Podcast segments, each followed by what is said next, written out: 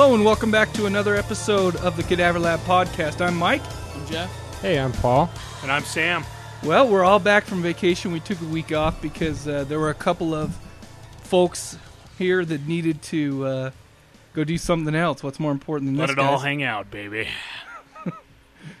Weren't you at a scout camp? You- Yes, I was at scout camp, so I did not let it all hang out. and you let it all hang out. You know there, what? I didn't you? see a miracle up at scout camp, though. This That's- one kid called his shot. Did not use the restroom for a week. Holy crap. Wow. I did at the, the last day. Goes, hey, Mister Jackets. Um, you know those onion rings I had on Monday? Yeah, they're still right here. That's disgusting. Call that vacation butt. Nice. It's gross. Well, and of course, Jeff just got off his cruise. Yeah. We don't hate you butt. anymore. Nice. Anyhow, Hey, is so- anybody watching the Olympics? I'm watching the Olympics. You know what? I'm giving a shout out now that we're rich and famous from Yeah. this podcast. Uh, right. Can anybody, whoever knows how to make those padded bras for people, will you please give those and make something to hand out to the to the men's uh, gymnastics team? I'm tired of seeing their purple helmet through their their unitard. you can see it every single time they go up there, and it just ruins it for me.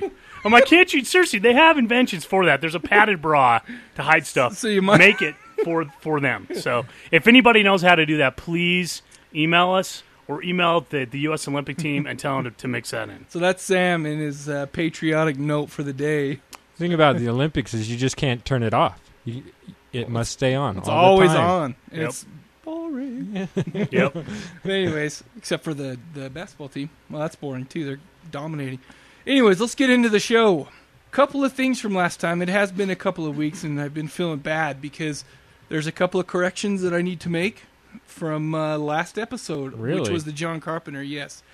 First of all, I said that um, Stephen King wrote "In the Mouth of Madness," which he did not. I think it was a, a guy named Michael DeLuca who actually did. The funny thing is, is I realized after I said it, but before I edited the show, that I was wrong, and I figured I'll just edit it out. And apparently, it made it out on the show. Oh, that's not good. uh, Brian from the Drunken Zombie podcast uh, brought that to my attention, and you know, there goes my credibility. Hey, we're not above making mistakes and then admitting to them. So Yeah. Since that's the case, I made another one. Oh, great. Um, actually, the um, when we were talking about John Carpenter's vampires, and I was confused on you know we had they had the second one, which was the John Bon Jovi, uh, Los Muertos, and then they and I couldn't remember. I they, I thought they had a third, but then I said they didn't have a third, and that was the Dracula 2000. Well, I looked at it again. It, it is actually for vampires. It's it's number three. I think it's loosely. Oops. I think it's loosely uh, kind of related. There's a three pack. so Dracula 2000 is actually the, the third one. No, no, no, no. Oh. Vampires: The Turning. That I said that at first I thought was part of the John Carpenter vampire set was actually, and, I, and then I changed my mind. I said it was the Dracula 2000. Well, I'm wrong. It's actually I was right the first time. Okay. So yeah. Anyway, um, on the site, if you uh, go to the site, you will notice that uh, you can actually purchase these uh, fine products. That's actually how I found out that I was wrong because there's a three there's a three pack great. with vampires, vampires Los Muertos, and vampires the Turning, and that's act- actually how I I uh, learned that one. Not embarrassing. Just a little bit. All right, moving on. A couple of other things. We got some audio feedback from uh, our good friend at the Mail Order Zombie podcast, which is a great podcast. Uh, let's go ahead and play that. Hey, what's up, gang? This is Brother D from Mail Order Zombie. How y'all doing? Wanted to call and let you know how much I'm loving the show. There have been a couple of new horror podcasts that have popped up lately, and and you guys got it. You guys got a great show, something that I'm going to listen to, well, until you stop. So I'm a committed listener. Absolutely love what you're doing. Uh, you know, you. I wanted to comment on the most recent episode, the John Carpenter episode. Prince of Darkness, one of my favorite horror films, period. Definitely my favorite John Carpenter film. I've got the original one sheet for it framed around here somewhere at MOZ Central. Absolutely love that movie. I even uh, kind of asked my wife for a region free DVD player this past Christmas uh, just so I can get the Region 2 DVD of the movie because the Region 2 DVD has a director's commentary which you know I just had to have because I love that film so damn much. Uh, it's not available on the Region One release. Ghost of Mars. You know, I've only seen it once. Brad and I went to go see it at theaters, and I don't remember liking it all that much. I remember thinking, well, just kind of being underwhelmed. You know, Ice Cube doesn't do much for me. I thought that while it was visually interesting, too many of the uh, like the opening sequences like all modelly CG and just didn't look that good and you know Pam Grier was kind of wasted in it and just mm, just didn't like it all that much. But you know after listening to your guys' show, I'm going to give it another shot. I'm going to get a hold of Netflix and have them put that into my queue and uh, I'll watch it again and maybe maybe I'll like it now. No, no. Maybe I just needed some time away. Anyway, you guys rock. I can't wait for the next episode. Keep them coming, baby. Stay loose and stay safe. I'm out. So yeah, that's Brother D. His uh, podcast wastes ours. Thanks, brother D. Yeah. that Yeah, was uh, thanks a appreciate lot. that that that plug, and uh, glad that, that you're going to go giving uh, the movie another shot. He's uh he's given us some uh, a good shout out on his show for us, and we've got people to listen to our show because of him, and that's awesome. We appreciate it. Yeah. Also, uh, don't still uh, don't be don't expect too much out of. Uh, The Ghost The of Ghost Mars. of I don't think we I don't think we gave it a bone saw, but it it It's was okay. all right. Anyway, so we appreciate that. The voicemail that was awesome. Oh, and by the way, he wasted us in uh, the six degrees last week or uh, last episode. Oh no. Uh, yeah, it was actually for the Ghost of Mars. He said that uh, I can't remember what we did, but we did it through Handsome Rob and and then we went through Seth Green and, and all that. He said Pam Grier was in Escape from L.A., which had Bruce Campbell in it. Whoa. So, yeah, that was a quick one. You know what? We we appreciate it. Yeah, if you can get us there Yeah. quicker, we're all for it. Yeah, send them in. Let us know. But, but we just promised to do it. That's right. we're going to get there in six degrees, Yeah. but yeah, if you've got a quicker way to get there, let us know. Sometimes we aim for six exactly. Like Sometimes today. not. Like today, Yeah, exactly. Yeah. five and six today. One thing before we move on is that uh, I know we've talked about Keith Latch a lot on the show, and uh, he's worth talking about. I just picked up his book called Cemetery Things, and I've been reading through it, and I haven't had a chance to finish it yet. It's an awesome book. Uh, there are a couple of small editing issues, but and Keith actually told me to expect that. But but as far as um, the story goes, and it, it, basically it's it's really awesome. Besides the two little spots, but I would definitely go pick it up. Go to keithlatch.com. You can pick it up there. Keith is such a nice guy. He uh, talented writer. So go over there and, and pick that up definitely. I was hoping to have it finished by the episode, but I didn't have to take enough dumps because I read my books while I'm wow. Wow. sorry, sorry, sorry. hey, I wanted to mention uh, um, James over at the Dried Blood podcast. Oh, yeah. I uh, on Mike's re- recommendation, I went and checked it out, and and it, it was very interesting, very good. He was talking about scanners in that Oh, episode. that's awesome. I got into the part where he said there's a spoiler, and he actually got me so interested in watching scanners that I turned it off, so I didn't hear the end. So I'm Oh, gonna yeah. gotta go check out scanners once I get some free time to watch other movies besides the ones we're doing here. It's definitely in the Cadaver Lab library. So Just check it out, Paul. Great. Speaking of James and Keith, uh, today it's funny because uh, uh, James just put out his 25th episode, and I listened to that today. I actually finished uh, the new Mail Order Zombie today as well. I had, like I said, a lot of time on my hands at work. So nice. so James starts off his show, you know, talking about, you know, it's the 25th. He he, he actually did uh, Dawn of the Dead, which was he brought in a friend who was kind of like Paul, who didn't have much to, had, didn't have the history of horror movies, but uh, they talked about that. You guys did a great job. I I have one problem though. When when you put on your audio feedback, Keith was on it, and then I was on it. Keith says his bit, and you know, for it to celebrate the 25th anniversary, he's this got a big, burly, deep, manly voice. And then I get on there right after, and I'm like, "Hey, how's it going? Great show!" I sounded like the biggest pansy right after Keith, and yeah, okay, well, thanks a lot, James. Anyway, so um, one last thing, I got uh, the chance to head out and see Mirrors this weekend. Thumbs up, thumbs down. it, it was kind of thumbs in the middle. Really? Thumbs up your butt. It, yeah, it was. It was not that great. It wasn't terrible. Uh, wait for it on to to rent. Is what I would Any say. uh This is Jack Bauer. No, he did not say Jack Bauer. there was one sweet part, and this is a spoiler. Well, it's kind of a spoiler. Go go to cadaverlab.com. I put on a put on a little story about my review, my full review of, of the movie itself. But there's a picture on there where uh, what's her name, Amy Smart, her death scene. That was a spoiler. She dies. It was awesome. The the It's pretty good. the aftermath. Yeah, it was it was wicked. Did Kiefer take a leak? he didn't. Didn't in that movie either. He, yeah, Wow. He never I think takes. he's a got a bladder of steel. However, he is in the bathroom a lot. Is he? Yeah, but I never saw him take a leak. Oh, Anyway. He probably, he's probably just dead. All right, Okay, well, should we get started with the movies? let's Oh. do it. We've decided to talk about one of the greatest rivalries of all time. We have devil versus priest. Oh, okay. All right. Some people think they're one and the same. Wow. Well, that's that's a discussion for a later episode, or not at all. But so today we're, we chose three movies to talk about. You're probably thinking the, the major ones in this would be maybe The Omens and The Exorcist, and you know some other like that. We tried to find a couple that maybe people hadn't seen, so we chose The Unholy from 1988. We chose To the Devil a Daughter, which we'll be talking about in from 1976. And then we wanted to I wanted an excuse to watch The Exorcist again, so we're we're going to do The Exorcist. And as a side note too, James in his second part of his uh, episode 25 is going to do The Exorcist, so we have to do really well. Or else we're just going to get embarrassed. I gotta tell you, I w- doing The Exorcist as I began to think about it, I was a little intimidated. Yeah, are we even worthy of that? Yeah. You know. Yeah, I was worried about it, but it. it uh, We'll see was how it goes. Let's let's do it. Are we gonna do The Unholy? Yeah, let's go ahead and do the unholy. Paul, take it away. All right, we the unholy starts, you know, with the we already mentioned the priest and the devil.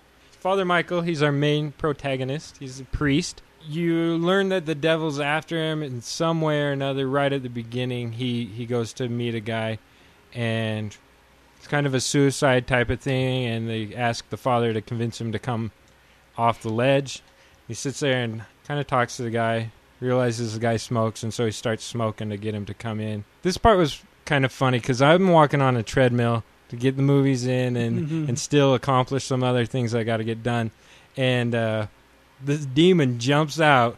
I almost fall off the treadmill, and he, he chucks Father Michael to the ground. uh, Yeah. out of the building through the window. 17 floors or something. Oh yeah. So amazingly, miracle happens and Father Michael lives, and so that gets the the attention of everybody. And the were they Catholic? I assume Catholic. So um, the archdiocese or whoever the leadership of the Catholic Church um, assigns Father Michael a new parish, which he had already been told he wasn't going to get for several years, but he gets it, and so he's a little surprised and happy. Come to find out, two other priests they closed the parish because two other priests had been murdered there. He begins a little investigative work to find out what's going on, and and just kind of that brings you into the rest of the story, I guess. This this movie came out in 1988, and God, I was probably about 12 when it, when it came out. I probably didn't see it till I was 13 or 14 when it came to uh, VHS. And uh, the most memorable scene for me was the opening scene where I can't remember the father's name uh, or the the priest, Father Dennis. the, at the very beginning. Yeah, Father Okay. Dennis. basically this it's a story of a demon named Desiderius.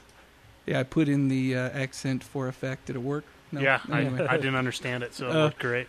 uh, and the the demon basically could come to the earth for three days between Ash Wednesday and Easter Sunday, and uh, try to tempt a priest or a virgin, and uh, kill this person, the, the priest or the virgin, in the act of sinning, so that they'd go straight to hell. Well, the first the first scene you see this this big red haired lady, like totally scary looking. Did you guys? You guys? Was she No. hot to you, or was she She, scary? she looking? wasn't hot. She was like 80s Euro trash. Well, yeah, she looked like she could waste me. But anyway, she got this big, big flowing red hair. And as a side note, the carpet did not match the drapes. No, no. But uh, it comes out and starts making out with Father Dennis, and then um, In a see-through purple yeah. silk, Yeah. silky thing. And so, since he had fallen to the temptation, of course, she, uh, he gets his neck ripped out. That's the opening scene. Did I Yeah. see That this is movie? the opening scene. I don't That's know. the opening scene. wow. That that that's like the first three or four minutes, and then and then it goes right into the part where Father Michael. Uh, He Right. shows up on the death scene of uh, like they're Right. investigating it, and it says three years later, right. and then he, that's Oh, when I- like, that's when I it goes into remember what that. Paul was talking about. Scared me right off the treadmill. I mean, yeah. That was um, okay. So let's let's talk a little bit about the characters. The demon. Well, do, do we need to go into a little bit more detail though? Yeah, sure, go ahead. So what happens is there's an investigation that goes on, and it leads Father Michael to um, this this runaway that works in this S and M club, and so he kind of gets intertwined with that going on, and um, has to end up saving her. But in the meantime, you're introduced to to a character named Luke. Uh, I think he was played by Billy Idol. I'm not sure, but uh, Curly hair, Billy yeah. Idol.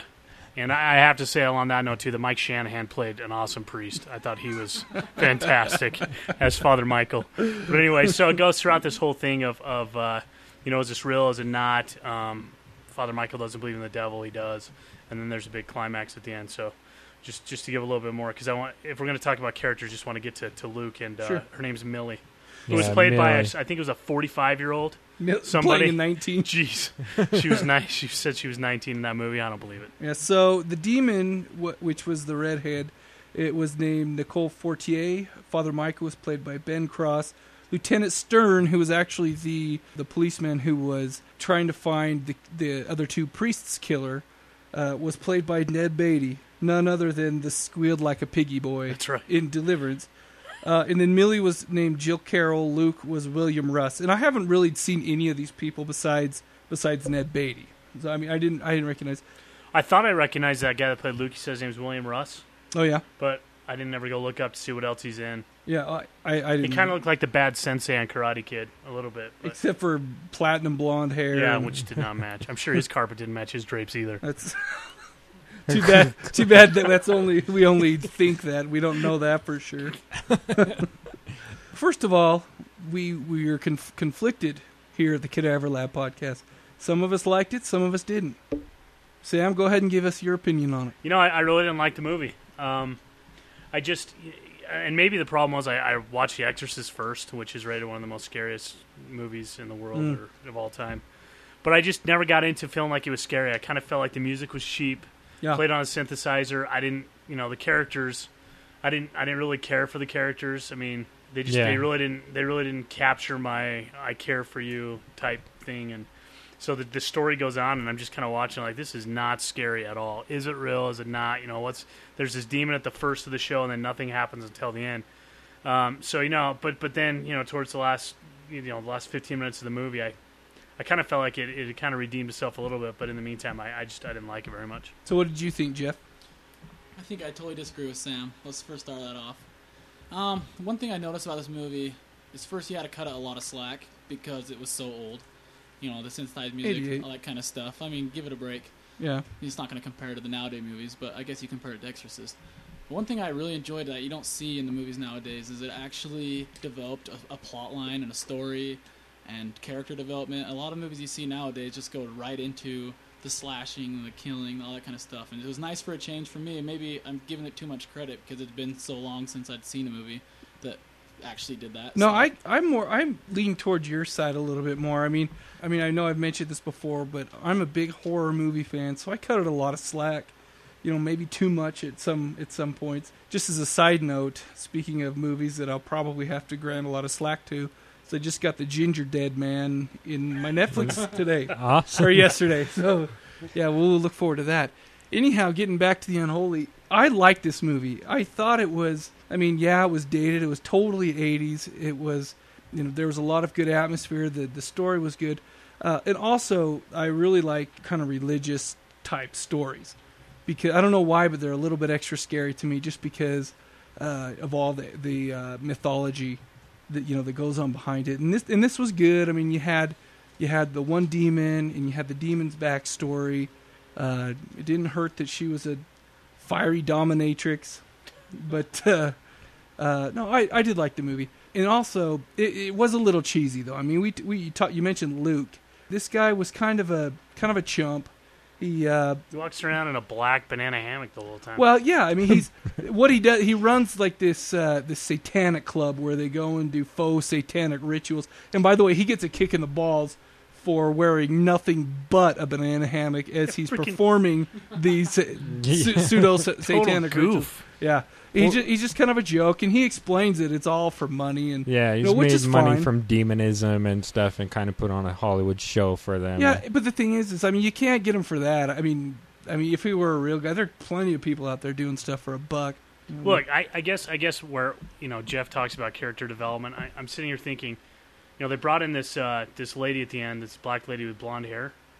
yeah, yeah. I had no idea where she came Oh, from. You oh, see her at the beginning. He passes her, and the Right. father Michael Right. passes her, and then this Luke guy goes to her, and she screams at the book.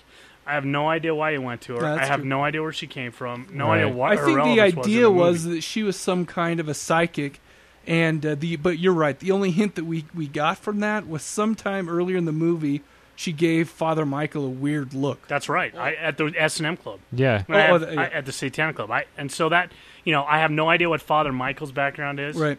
I mean, he falls out of the 17 story window and then he gets his parish, but you know, I don't know anything about him. The only, character that I knew a little bit about her past was Millie.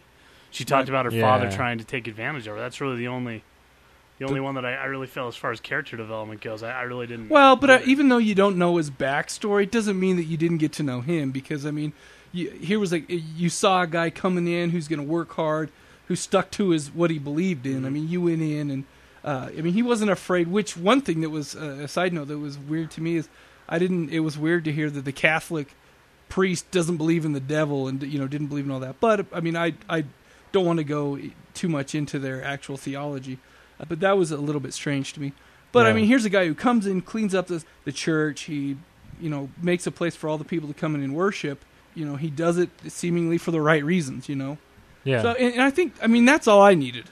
All I, I, the only character I liked was Father Michael. All Yeah. the others, I mean, all of them were pretty much worthless, Mhm. and and you really didn't care about it. I, even Millie, she gives all this whatever, She and she goes crazy. annoying. But I was, yeah, she was really annoying Yeah. and and stuff. And Luke, the part about Luke that I didn't like was they seemed to throw in that scene where he's confessing to the father and Mhm. trying to get him to come over to his house and watch him while he sleeps Mhm. is they seem to throw that in just to have a scary scene because they don't explain it immediately after totally change of heart and he has no Right. interest in the priest and well, and the other thing, when would when would a priest ever do that? I mean, I know that we're talking about things. that when were would a priest go when, watch when a when would a priest sleep go watch some S and M guy sleep in, Wow. his, in his black leather Yeah, thong thing? You know, just to go sit in his room with him just because he asks. This guy yeah, doesn't know. yeah. Yeah. He he definitely gets the ball kick of the movie Yeah.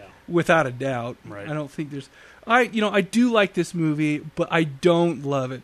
You know. yeah i liked it as in a non-movie non-horror movie buff uh, you know it, it was entertaining and it was one of my say the exorcist was my favorite of the week Yeah. but uh and it's kind of hard to beat but, Well, in but i did enjoy it second okay When I did see, you know, I, I was looking for the credits, but I didn't see credited um, the gatekeeper and the keymaster from uh, from uh, Ghostbusters. Ghostbusters. there at the end because Well, that character was do in there again. Do you want to? Let's talk about the final scene now. We, With the we, we're gonna and stuff. have, we're, we're gonna have to spoil it a little, Little because people. oh, thank you, yes, thank you. because uh, the the last scene is just so funny and uh, I mean Sam said it redeemed the movie, but to me it was it, to me the whole movie was fine, and then you get this in scene and it was Well, it I- was laughable. I, I thought, you know, I should say it redeemed it a little bit, just because then you're starting to see some some violence, which is Right. what I was expecting the whole time, because you've got Luke hanging upside down with his guts hanging out. right, All You've right. got the other guy that goes and throws up blood spectacularly. right, which right. I thought was good. And I'm like, okay, this is getting good. And then all of a sudden, the Oompa Loompas jump out. I'm like, what? what the hell is going on? So what happens is is apparently when when Desiderius comes out, and if if she tries to seduce you or to tempt you, and you don't uh, fall victim to the temptation, you'll see its real face, and which you know I was thinking, okay, that, sweet, I cannot wait till we see the real face. Well, well, she the final scene, she goes in, tempts Father Michael. And all of a sudden two like skeleton, scaly midgets jump out. They weren't skeletons. Well, what were they? They were like they were they were totally dead-looking- fat. oh, But well, they were they little had people bones. jumping around singing "Oompa Loompa Doompity Doo" on my soundtrack. Yeah. And, uh, and and these things jump out and are holding him back and they're making him swallow stuff and I just I'm thinking what the heck. And then to cap it all off, you've got the gatekeeper cruising around. The boobs. Did you see the boobs scraping on the ground? I, I like an old I didn't see lady. Oh, dude, Well, let, you didn't see it? That- I, I don't remember the boobs Oh. scraping the ground. The Oh, demon horrible. dog thing had boobs Yeah. scraping Yes. this. Well, and let's talk it about the could barely demon dog. walk. Yeah, I know. It could barely it was stand up. waddling. It was like on the stick. I don't It's like you could walk away from this thing and it would never catch you. No, Right. no. Everybody's waiting for it, and Except like for Father minutes Michael. For. There you was- can't Oh, get yeah. away. It, well, it apparently it catches up to Father Michael because it starts licking the insides of his legs and stuff like that, and it flashed Right. from that to the to the. You know, and I was impressed lady. with the movements of the tongue. I'm like, man, you know what? They actually did pretty good uh, mechanics on that. Why couldn't they do that with the rest of that thing? Well, that that's a great question, but unfortunately, that's the best they could come up. You know, I think it's interesting that you get, you know, we talk about what we liked about the movie, what we didn't. And I'm like, that's the most redeeming part of the whole thing, and that's the part you guys hated. Well, I because I was actually into it the whole time, and then the final battle comes out. Then all of a sudden you got like like the rubber monster extravaganza jumping. Out. Oh, and Right. by the way, one of the midgets gets blown up. I yeah, can't that was classic. Yeah, That and was it's worth it. funny, but He just stands there for a second, then all of a sudden, Boom. stop photography, boom. so anyway, I mean that's basically that movie. I will admit though that that uh, I have the VHS over there, and I watched the VHS instead of the the DVDs because the VHS was the unrated version. And let's just say that a couple of the scenes, namely the first scene, was a little more graphic with that. oh, Um, really? So, anything else about the unholy? We've got the six degrees, and uh, Oh, who yeah. else said that on there? All right, let's hear it. So let's see. We got six degrees. We got Ned Beatty, who was in Deliverance with Burt Reynolds, uh, who was in Without a Paddle with Seth Green, who was in Austin Powers 3 with Tom Cruise, who was in Interview with the Vampire with Kirsten Dunst, who was in Spider Man with Bruce Campbell. So that's, let's see, one, two, three, four, five. That's five wow, degrees. that was close. That was close. And I've got a who else said that. Um, let's see. Father, please make love to me was the quote on that. I looked that up, and uh, Soon Yi said that to Woody Allen. nice. Yeah, I- good, good old fashioned Woody Allen joke there. I've got a half of one. Oh, what is it? I Luke said it, and I, I I have the quote. I don't have who said that, but maybe we can come up with Okay, one I like it. spontaneously. Luke said for some, uh, I can't remember the scene or whatever, but uh, he said all that bitch needs is a broom. I can think of a lot of people that would, who, who would said that. Yeah. So Um go ahead, hit, hit me. That was actually Ellen DeGeneres to Portia de Rossi. I like it. There you go. oh, there you go. You That's Google good. That's that good real as any. quick, right? That might- You that's as good as any. That might be a little dirtier than the show needs. I had one. Uh, You know, I, I didn't think about it that way until you just said that. Thank you for cheapening the You're welcome. the show. Paul's got one too. I uh, yeah, I was I was on Google typing in some of the quotes that were said, and uh, can't remember who said it in the movie, but he says, "Your Excellency, where am I?" And when I plug that into Google, that's actually what George Bush said to Vlad at at the Olympics in the opening ceremonies. I remember seeing that. I remember actually seeing them say that. All right. that's what they're talking about. that the big mystery solved everybody. Uh, let's see. I have a couple last notes on, on that one, real quick. Let me just mention a couple of things. I could not find out how much the budget was for that, but it did gross six point three million, almost Oh, six really? point four million. Um, directed by Camilo Vila, uh, writers Philip Jordan and Fernan- Fernando Fonseca. Anyways, that's nice and wrapped up. So, does it, do any of you guys give it a bone saw? No. award? Okay, good. Yeah. No, I like I said, I liked it. I would not. It's cheesy. The final scene, your favorite scene, kind Oh. of kind of made me lose it. I also had in my notes about that that I think Father Michael put peanut butter on his junk, and that's how he got the demon dog to go down there. and peanut butter on your junk seems to work every time. All right. Well, there was all there was. It was scary. I thought there was going to be a junk alert there, but he threw back the uh, Oh, the covers and he had a snake. he had a snake speedo his going. wiener. A snake Yeah. speedo. I hate the snake speedo. yeah. I, I would never do Uh, that. but- you know that can't be the worst way to go. Snake? Demon dog BJ. Oh. Can't be the worst way to go. A BJ from the Paul's gate like- from the Paul's like, I've gatekeeper and done the that keymaster." anyways. You know, it's- yeah, the keymaster. I didn't know that's what you're talking about, but All right, let's move on to to the Devil a Daughter, which is uh, which came out in 1976. Uh, right now, its IMDb rating is 5.5. Directed by Peter Sykes. It was written by Dennis Wheatley, who actually wrote the novel. Basically, this is um, a Christopher Lee Hammer horror flick. It was actually the last Hammer horror flick. I'm a big fan of the Hammer movies. I mean, you guys haven't seen a lot of them, have you? Uh, you know, Hammer has maybe 150 horror movies where you know it was, it was a lot of the classic horror movies like Dracula, Frankenstein, The Mummy. Uh, you know, kind of all done with, in their in their style. Christopher Lee was both he and Peter Cushing were staples of these movies of uh, the Hammer films, and he was in this one. This was actually the last Hammer film, unless you include there. There actually just came out a new Hammer. They call themselves Hammer. They're out of UK. They put out a movie called Beyond the Rave, which came out this year. That is just a pile. So we're, we're gonna. I'd rather think about the Hammer horror flicks of just the older ones, and they also had a TV series and whatnot. Well, let's give a quick synopsis on it. Basically, Christopher uh, Lee is an excommunicated priest, and he was excommunicated because of heresy, because he believes in a god named Astaroth, which apparently is the devil. You know, kind of has the same type of uh, you know worship yourself type of thing, kind of the same uh, satanic. This priest goes out and makes a new, uh, finds new followers. Uh, he ends up finding a woman who gives birth to a baby, and baby gets uh, baptized in her mother's blood. And then what she has to do is wait till she turns 18, and then she becomes the vessel of Astaroth. basically raised like an orphan with the Right. by the church as a nun and Mhm. stuff. uh, in complete seclusion. She's she's sheltered from the world till she turns 18, and then uh, the story kind of picks up where Father Michael, another Father Michael, who is Christopher Lee, goes and picks her up close to her 18th birthday, and is planning on preparing her for. Uh, the ritual that will actually make her the vessel of Astaroth. What happens is this father, the father of the girl, close to her 18th birthday, fi- uh, you know, starts regretting what he's done, and he knows what's about to happen to his daughter.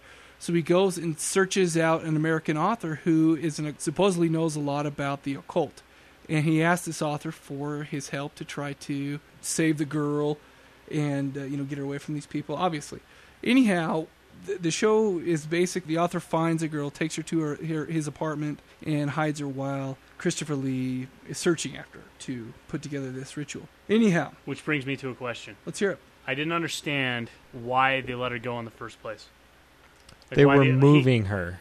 Yeah, so her father was going to pick her up at the thing and then take her to the new place where they were going to do the ritual.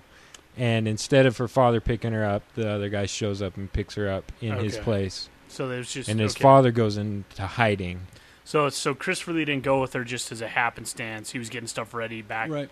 Okay. Some of- let's let's talk about some of the main characters. Now- The That part is where I woke up because the first part was such a snore that I was so bored.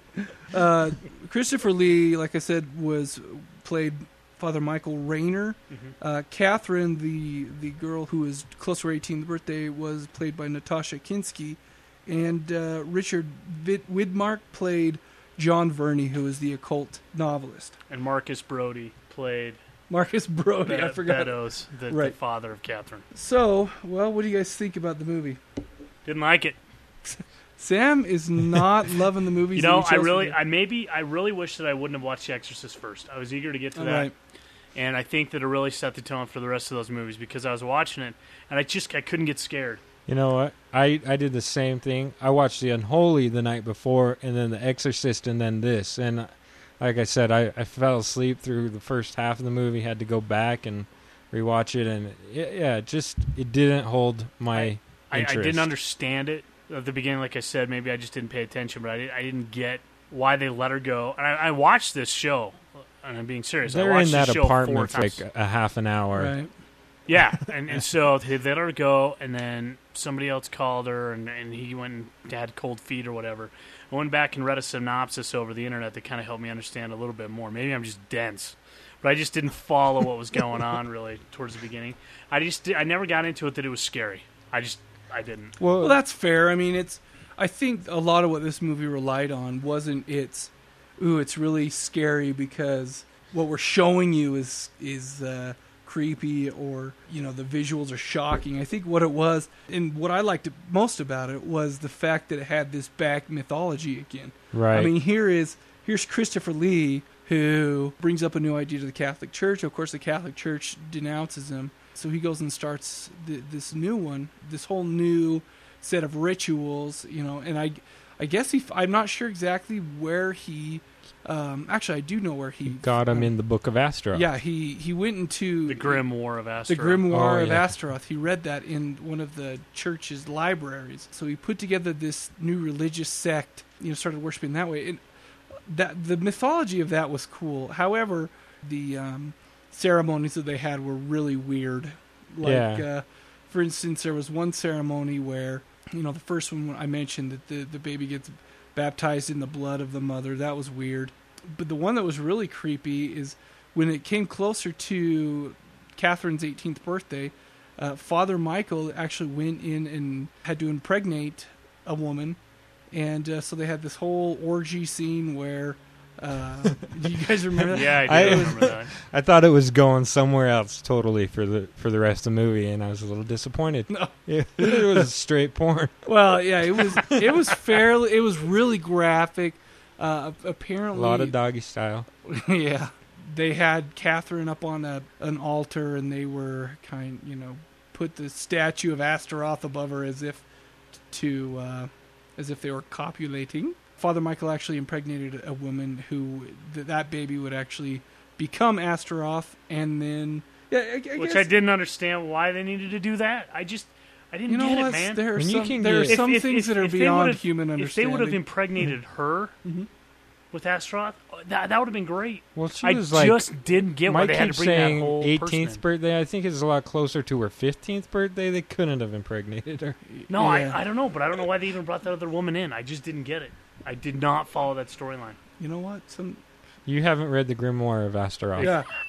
That's my problem. Read it. If someone has a copy of that, please send you it know, my way. and the, to me, I think the creepy factor of this movie is the humanity and maybe inhumanity of of these people. This guy is convinced several people of his power and his his worth, and then he demonstrates his power through Catherine several times throughout the movie, where he can see through her eyes and and convince her of certain things. And Well, And that's not to mention the fact that he, as part of these rituals, he gets them to kill themselves and kill others. right, I thought, I thought that was probably the you know the the, the part where I was like, wow, that that was kind of weird.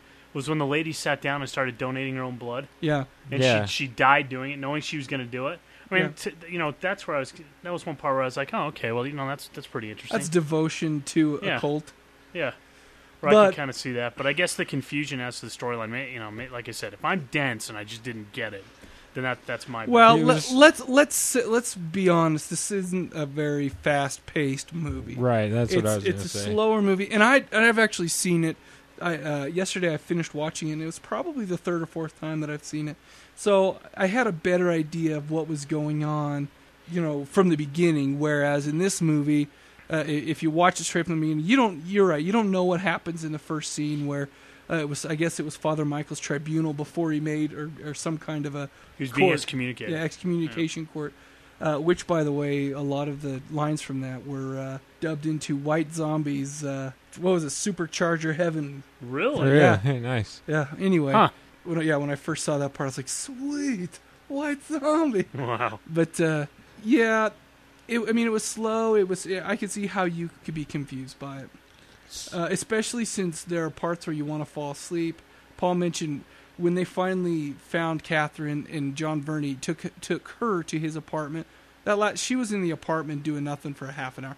Not that not that we were They recorded a whole Yeah. half an hour of well, right? watching It, it was probably Well, there's no way you can sleep through this because they're screaming throughout the whole.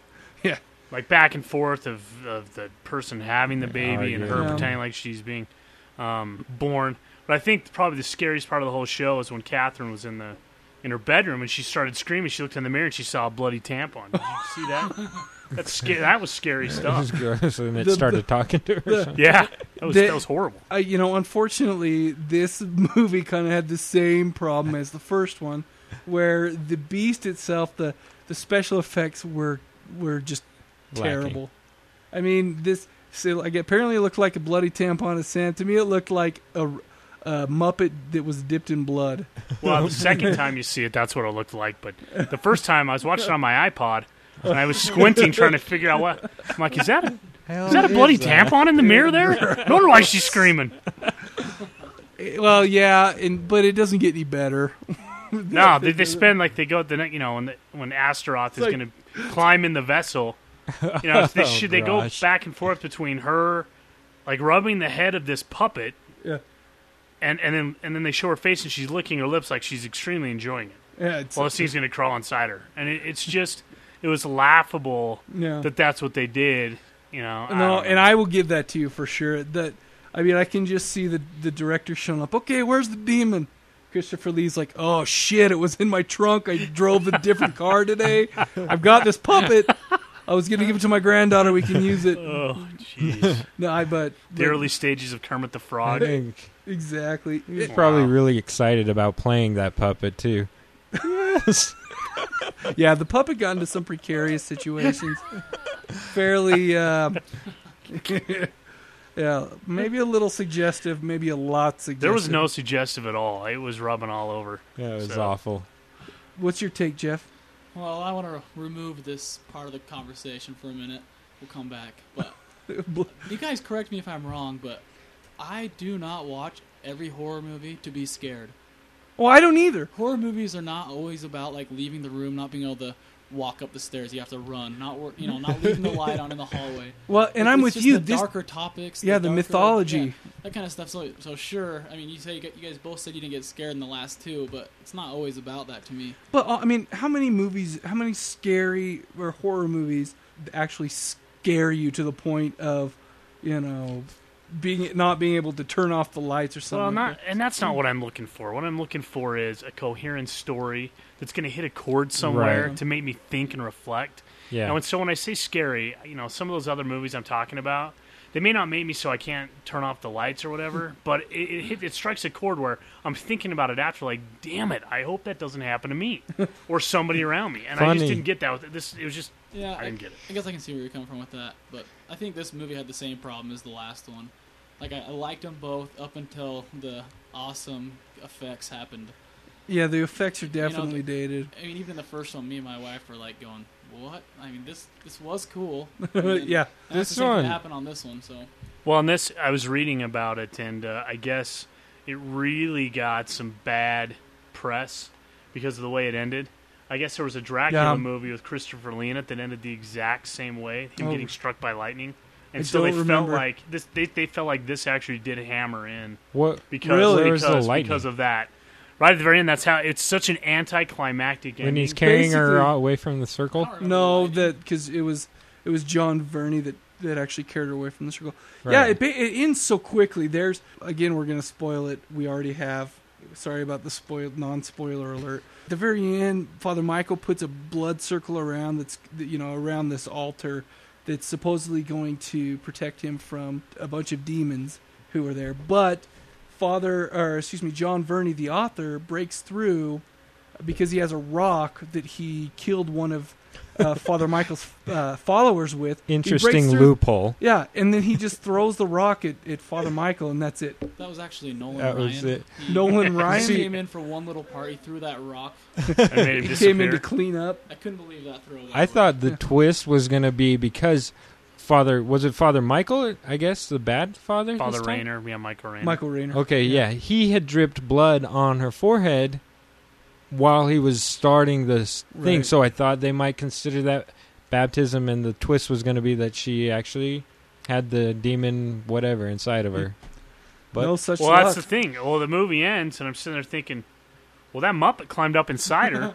Yeah, and that never got resolved. and that's how I have no idea. I mean, that's how that's actually Is how it just Astro- die and then uh, finds out later? And I don't know. I Paul, I know that you've had a lot of experience sticking dead stuff up your butt. Nothing. Nothing. No. Sorry. Sorry. Wow, that was really vile. you know, you know what's vile is a 15 year old full frontal nudity. Right, and this is something that we have to talk about. This is a, I I remember I bought this DVD. Probably I can't remember where I bought it from, but I was probably out. I was just you know shopping, doing the. Of course, we go to the horror section of the thing, and and right on the front, featuring full frontal nudity from Cat. Uh, what was her name? Natasha Kinski, and Oh, it advertised. it? oh, That's how Right they over the top. advertise it. Wow. and you know I wasn't like hiding it from my wife. I'm Mike's like, like, yeah, sweet. this is this is a Hammer movie. I love Hammer. She, I mean, she knows I do. So I went and picked it up, and I, you know, eh, like I, I think I even remember the uh, lady at uh, the the warehouse. I think is probably where I bought it. Just giving me this dirty look, like, yeah, I'm there with my wife buying this movie. That, anyway, but there's some controversy on her age because Mhm. on her IMDb profile it says she was born in what 59 59, which would put her at 17, 16, no, her 17. birthday's 20, 24th of January, so so practically are, she was 17. 18. So practically old enough, but then 59 to 76? Hold on, let me think. That's 17, man. 59 to 76. But wouldn't she have just had a birthday? Yeah, Her but 17th 59 birthday. to 76. She would have been 17 in January. oh, so there's old. no controversy at all. She was well. I mean, who knows what the laws were in? Well, that's what I was going to say. it's in In, a uh, foreign country, but, you know. But that's kind of a moot point since other sources claim that she wasn't born until 61. Right, which would make her 15. She Well- would have turned 15 in January of 76. Yeah, But you got to remember, we don't know when this movie was actually filmed. It was put out in 76. It very well could have been made and filmed in 75 with those scenes. right. So you're talking about someone that was between 14 and 16 years of age, 16 on the outside. Well, we'll say 17 on the outside. Right. Who who was uh, coerced into into doing that? The funny thing is, is I had actually never seen the final scene. I always fall asleep, and I know I say I like this movie, but actually yesterday was the first day I made it all the way through without falling asleep. Uh, but for those who know me, I cannot stay awake during a movie ever, so it's not really doesn't reflect anything on the movie if I fall asleep during it. Well, let's just say I don't know exactly when the laws were Yeah, established for not having underage people in these movies, but it was probably after this time. Oh, I'm sure. But I mean, it yeah, it's be. still. but What still, do they call it? Decency And it- laws, I think is what it is. Here's a- Yeah. another thing that kind of bugged me early on in the movie when she's lying in bed and the, the, she's having some sort of connection with uh, Mhm. the another lady giving birth or something, Uh-huh. and they they basically kind of it was kind of blatantly a wet T-shirt show with the Hmm. the younger girl, and I, I felt like it, it was a little bit unnecessary or something. Why was she? well, so if she was, if she's sweaty? really that age, that age, this was completely unnecessary. And the nudity in the end was, well, you did not need. no. I mean, it was it was just blatant. All of a sudden, boom. Well, it was her spirit supposedly. So I mean, it didn't even matter because then she's she's really back on the altar, fully clothed. Oh, Yeah, just so our listeners know, we are not a bunch of guys that don't like nudity, but But legal stuff. yeah, yeah, exactly. Well, so that that that raised the controversy. Tasteful. and like I was saying, I was bummed because here it is. It bummed me out because that's the main. That was the main seller on the DVD, featuring full firmly. And Well, what and else then were they come going to to have? The Come to find out later that it advertise was, you know, that it was from a 16 year old or whatever. And Yeah. I, I, I from just, a 14 to 17 year old, you don't even Mm. know which. anyway. But well, let me. I need to ask a couple of questions too because I don't want to leave this without understanding some stuff, and maybe you hear guys can help me do it. Okay. Um, and I'm not being flippant here. I, I really just wanted to to kind of point it out. One of the things that, that came up was the pact that they had to go find, right. And it burned the one guy when he touched it, And but that, it didn't burn Verney. Okay, here here's the deal. What what it was is uh, the pact was created when Catherine's mother actually had the had Catherine, and uh, they made a pact that you know that, that this child was going to grow up and be the vassal of Astaroth. Now the pact, the symbol of the pact was kind of this moon shaped pendant. Turns out that the dad in the beginning was a little nervous about it, and, and Father Michael told him that if you know if he broke the pact, it would burn him and it would kill him.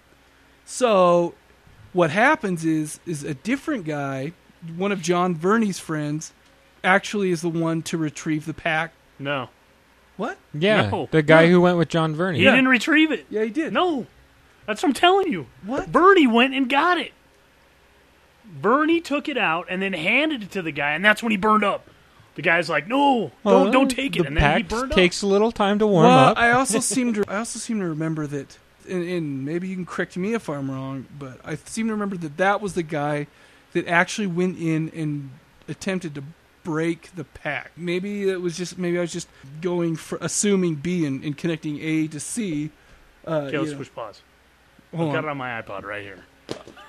Uh, All right, so d- we actually just took a little break there to uh, to resolve this uh, controversy about uh, this certain part. And basically, it's just confusing. What happens is is John Verney's friend gets handed the talisman pact by the ghost of Catherine's mother, and then it disappears.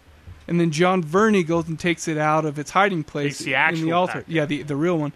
And then his friend snatches it from him, and then he starts on fire. So the controversy comes is why didn't John Verney, when he first grabbed it, why didn't he burn, and why was it the why did the friend first of all snatch it, and second of all why did he burn and not John? The only thing I can think of now that I'm thinking through it is that when the character, when Catherine's father is found out when they're when they're first doing it, and, sh- and the mom dies, her ghost appears and says, "If you ever reveal the pact, then you're gonna burn."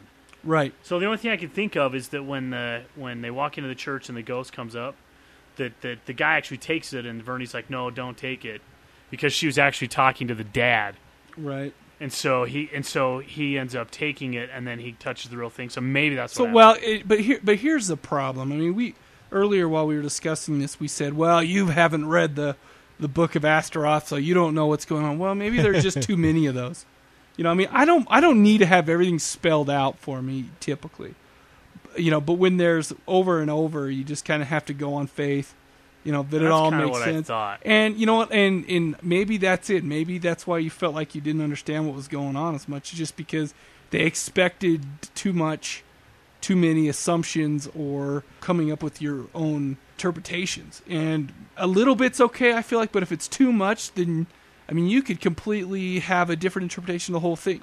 You know, I mean, it's anyway. Well, it was, it was some of that, and some of the unnecessary stuff with, uh, you know, they're they're reading the book of Astaroth, and the priest goes up and he finds a bookworm, and he says something to the, Yeah, the was that? caretaker. He's like, "Bookworms, huh?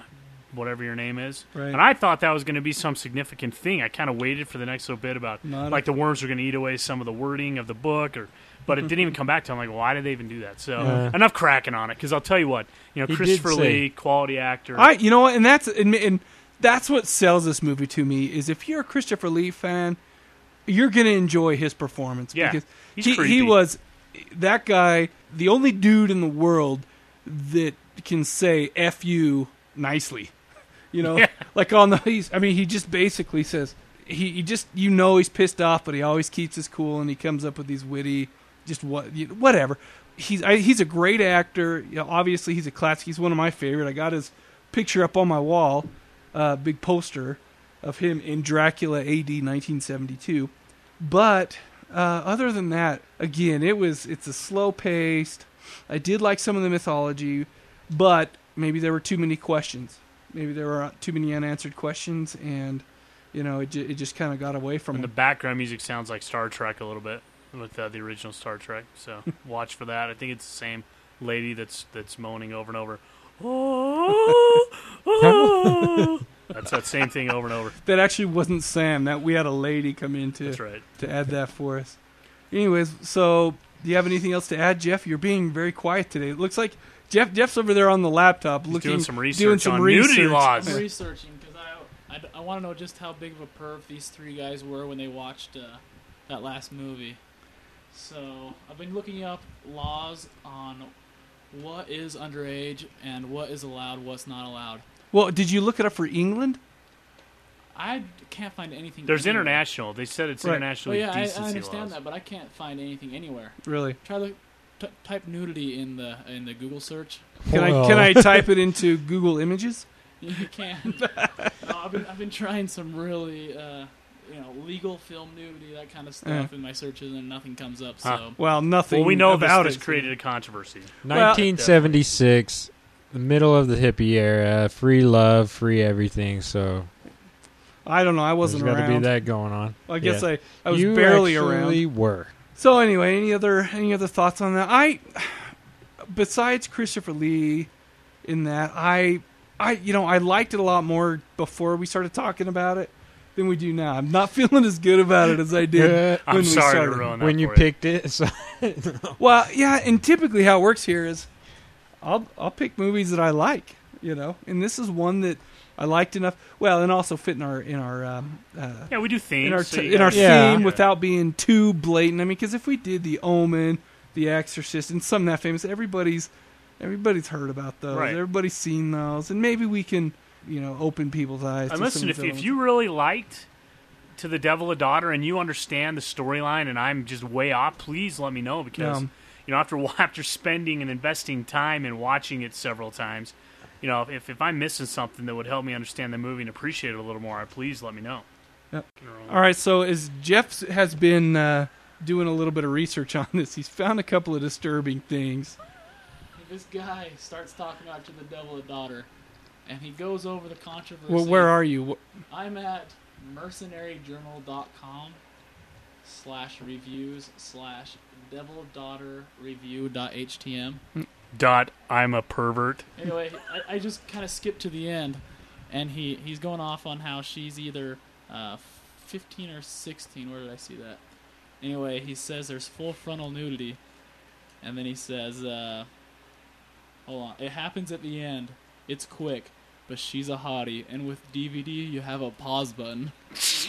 My gosh. Wait, yeah, Wow. that's right. That's yeah, right after. You know, I didn't even know that till after I watched it this last time. So that's a that's totally bums me out. Anyway, let's uh let's take a second and just a moment of silence on how bummed out that it makes us. Well, actually, I was thinking maybe we should go up to a much lighter topic and a happy topic, The Exorcist. Well, let's do the six degrees. oh yeah. yeah, oh yeah. Go ahead. Sir. So six degrees. Christopher Lee is in Star Wars 2 with Samuel L. Jackson, who's in Pulp Fiction with Ving Rhames, who's in Mission Impossible with Tom Cruise, who's in Interview with the Vampire with Kirsten Dunst, who's with Bruce Campbell in Spider Man. Spider Man. Was, And was- you know what, well, Can I ask you a question? I'm starting to think that uh, Bruce Campbell is only in one movie. I need to go Is that branch out a little bit and uh, see what else he's in. But or maybe we should try to come up with these before we actually start yeah, recording. that, that may be next time we need to do that. Or But I also just did a Who it- Else Said That? And the line is, uh, Would you like to take off your headgear? And that's Stephen Hawking's wife asks him that every day. That's not that funny, but especially. I had that- to Slow stretch. clap for the yeah, I had to stretch for that one. slow clap for the So, uh, for the attempt. Back to something good. All right. I got movies.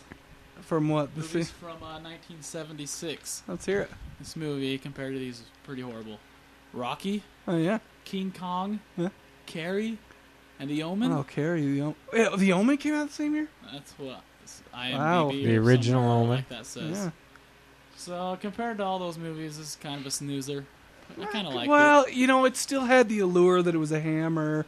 Christopher Lee. You know, I don't know. And our our theme, the priest against the devil. Yeah, that's right. True. That's kind of the main point. It's is it has our theme. yeah. All right, let's do the uh, the Exorcist. Now, first of all, we want to just make sure everyone knows that that we're going to try to come through for you guys on this. We we realize that we're not worthy to mm. talk about this, and because it's one of the scariest, greatest movies of all time, we're going to give it a shot. All Okay. right. Well, I'll go into The Exorcist. So, this is a movie that starts out with an archaeological dig in Iraq, and it's actually The Exorcist, is the the guy that's digging. Yep. and he comes across a, an evil talisman that you can tell haunts him. And so, you know, the first few scenes are, are of him in different places with different noises in the background, really grating on your nerves. And um, that you can tell it's just irritating him. He's shaking. He has to take medication. From there, it moves back into the city. I think it was D.C., where this this mother who's an actor, Ellen Burstyn, she's an actor in a movie, has a daughter named Regan, and what's her last name? Regan uh, Mc- MacNeil. MacNeil, thank you. And so there's some creepy things going on. They hear noises, and then uh, there, there's actually two other storylines that happen at this time, which is uh, of Father, what's Karras, his name? Father Karras. Father Karras, thank you. And so his life with his mother and different things that he's his struggles of faith, but then also Ellen Burstyn and Regan.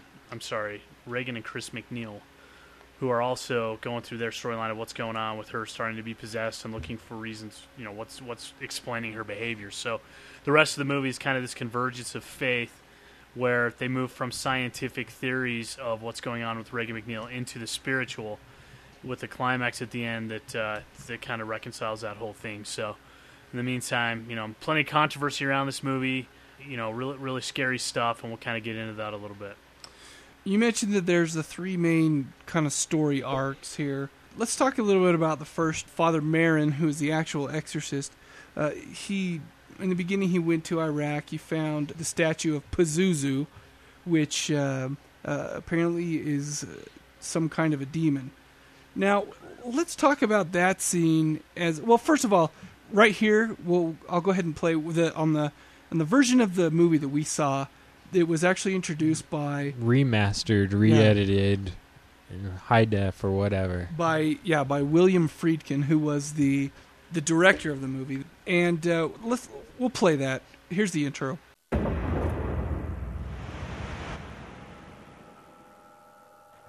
Hello, I'm William Friedkin, director of The Exorcist. The Exorcist is a film about the mystery of faith, and I think the fact that it's endured for more than 25 years now is due in large part to what it leaves you with after you've seen the film. It starts with a brilliant screenplay from an equally powerful novel by William Peter Blatty, and it's a story that can perhaps make you question your own value system even your own sanity, because it strongly and realistically tries to make the case for spiritual forces in the universe, both good and evil. But what you may not be aware of is the fact that The Exorcist is based on a true story. It took place in Silver Spring, Maryland in 1949 and was widely reported by the American press. When I saw the files at Georgetown University pertaining to the actual case, I knew that this was going to be, or needed to be, something more than just another horror film. This had to be a realistic film about inexplicable events. I've always thought that a film should first of all be an emotional experience. It should make you laugh, or cry, or be scared. But it should also inspire and provoke you and make you reflect. Over the years, I think that most people take out of The Exorcist what they bring to it. If you believe that the world is a dark and evil place, then The Exorcist will reinforce that. But if you believe that there is a force for good that combats and eventually triumphs over evil, then you will be taking out of the film what we tried to put into it. In any case, turn down the lights, turn up the sound, and enjoy the digitally remastered version of The Exorcist. Okay, so that gives you a little bit of background on the kind of where it came from. He mentioned that uh, William Peter Blatty actually put out the novel, the novelization. It was based on a, on a true story. Did you know that he won the money for the movie on a game show? Yeah, I did only because I read it yesterday. Yeah, it's awesome. well, let's go I over mean, some for the book, I said for I the said book. the movie. I meant the book. Let's go over some stats and then let's talk about some of the themes and, and the scenes. Uh, it was released in on December 26, 1973, very fitting, the day after Christmas. Uh, the budget was 12 million, but it, it is it is grossed over 441 million. IMDb gets it a 8.0, so that is really high for movies on IMDb. Um, Well, in awards, it won two Academy Awards or something, or it two. The Academy Award for sound, and it won the uh, writing and adapt adapted screenplay. But it was also nominated for Best Picture, Best Actress for Ellen Burstyn, Best Supporting Actor for Jason Miller, who played Father Karras, uh, Best Supporting Actor for Linda Blair, who played Regan, Best Director William Friedkin, Best Cinematography, Best Film Editing, and Best Art Direction. So, I mean, it was a pretty highly regarded movie in its time. It actually there there's one other thing I'd like to mention, a little bit of trivia. Uh, the Christian evangelist Billy Graham claimed that an actual demon was living in the celluloid reels of this movie. I mean, I wasn't around in 1973 to experience this firsthand, but it seems like there was just a lot of hype and a lot of controversy uh, surrounding this movie. And just think, it made 441 million in 1973. You know, I wonder what that equates to now. I mean, that's it's got to be really far. I mean, that, that's that's huge. Well, and uh, you know, there's a lot of myths and different things people say, but two people actually died before the before the movie was released. Two Yeah. of the actors. What was it? Uh, the elderly. The the director One- guy, I think, was one of them. Who? The guy that played the director. Oh yeah, I think he was the one that died, and then I'm not sure who the other one I was. think the other one was Father Karras's mother, who was elderly Oh, in the movie, and also that Linda Blair had a series of death threats against her from religious zealots, um, who who believed that this movie glorified Satan, and I I liked I what wonder that. if they saw the movie. yeah, You know, I liked Yeah. what that producer said in his his commentary of the the clip we played, where he's like, you know, if you if you look at the power, you can see it two ways. You can see that the devil has power over people and and can dominate them, or that uh, religion and other things can succeed in and surpassing that power or whatever too. So Yeah. you, you, can look at it many ways. and, and that's and that's the bottom line. I don't. I mean, this. Let's be honest. This movie was shocking.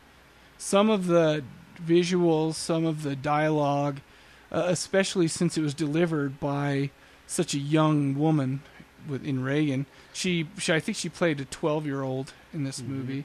I mean, it was shocking. It was Yeah. it was violent, it was cruel, it was blasphemous. Everything that makes a great movie. yeah, they didn't hold back, and I, that's that's one thing I really liked about this movie was that it was shocking. I mean, it was over the edge as far as the language and the dialogue. You're watching it, you just you don't know what's coming next as far as uh, what's going to come out of that demon's mouth. one thing about the some of the violence and some of the you know some scenes where where it really shocked me is the fact that it, it didn't seem like it was blatant. It seemed like it fit in well, you know, to the storyline. It, it it seemed like it actually served a purpose, and there was no blatant, boom, we're going to shock you for the sake of shocking you. They shocked us to make the situation seem more dire they shocked us to i guess to give us a vision into what the director was trying he was i mean he was trying to make this scene where yeah these people are are panicked they're freaking out but here's why you know type of a situation Well, and I think the way they set it up too was really good. I, you know, I noticed that when before Regan becomes possessed, um, or when she's on her way to being possessed, there's some really interesting conversation going on between her and her mother. That's extremely conversational, not typical movie dialogue. well and it, yeah it's just every day this is something that i would uh, uh, talks that i would have with my daughter And, and and they're responding to each other in a way that, that's real life. it was believable and yeah. I think that's why later on, when the dialogue's going on, you're already sucked in, like you're kind of in the room with them. it's actually almost comforting to hear them talk because you like you said you don't hear people talk just just in the you know in the day-to-day chit chat in movies that often Right. and and Regan seems like a seems like a regular kid the the mom although she has a uh, you know kind of a sensational job as an as a movie actress comes home and, and she does the same things that I do when I come home uh, she sits around and makes horror podcasts no I'm just teasing but she uh, no, she'll come home, check on the family, talk to her daughter about about her day, you know, and it just seems so real to me. And uh, you know, along with that, one of the things I noticed at the beginning of the movie is some abruptness in the scenes and the way they cut off. Um, I'm thinking in one one particular, I noticed it kind of happened in a row, especially like in the Iraq scene when when you're, they're showing the different areas of Father Merrin there, Mhm. where he'll be doing something, all of a sudden it'll just cut off.